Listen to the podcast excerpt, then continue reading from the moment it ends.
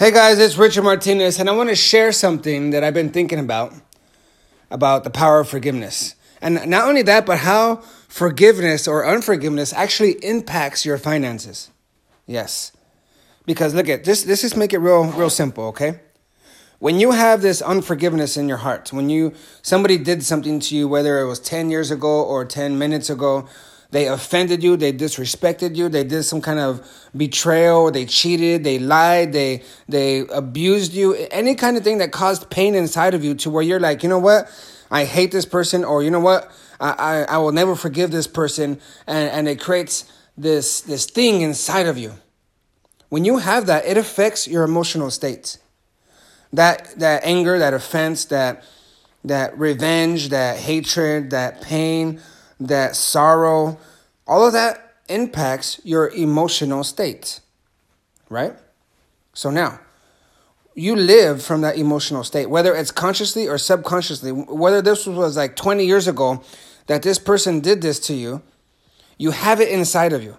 You're holding it. It doesn't mean that you're thinking about it all the time and you're like, oh, I freaking hate this person still. Um, you know, it doesn't mean that it has to be that way, but it's inside of you you haven't really forgiven that person. Now, that impacts your emotional state. That dims down your lights. That dims down your level of energy and potential. Whether in a small way or a great way, it, it impacts you. So now, from that emotional state, you are living from that emotional state. You are working from there.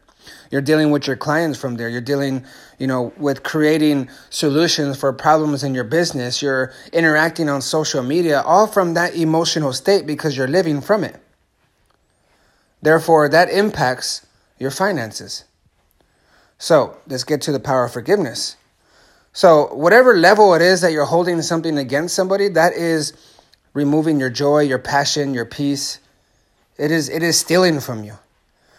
So this is where we come up with this thing inside of us where we're like, well, what do you want me to do? Like, go be freaking friends with them? Like, I'm never going to be okay with what they did to me or what they did to that person that I love. They did that. So it doesn't mean that you are now okay with what they did when you forgive them. Forgiveness doesn't mean that you have to go be best friends with them now.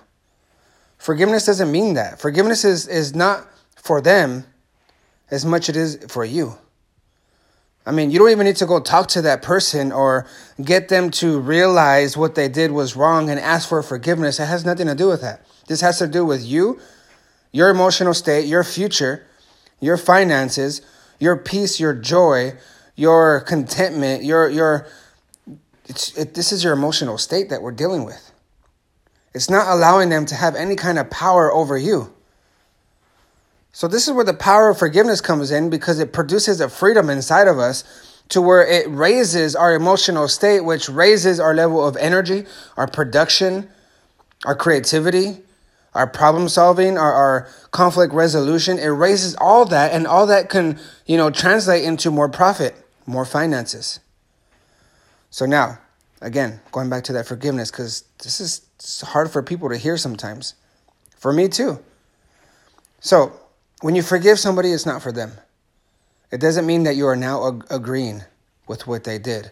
But what it does mean is that you are now take, making a decision for that not to affect you in any way anymore. Not allow that person to have any kind of power or influence over you and the life that you are living now and the future that you are creating now. So I want to challenge you. I want to challenge even myself to forgive. Forgive. So don't get into this state where like, well, yeah, I forget, I already forgave them, but I'm never to forget. Because even when you come from that place, shows that you're still holding something against them. And again, I'm not saying that you need to go be best friends with them now.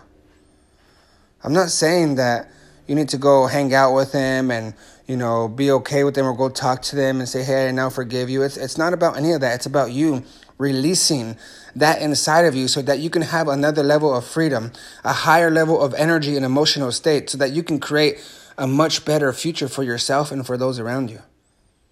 Forgiveness impacts your finances. When you have unforgiveness, when you have that hate, that, that anger, that pain inside of you, it lowers your frequency, it lowers your potential, and that translates into lower finances.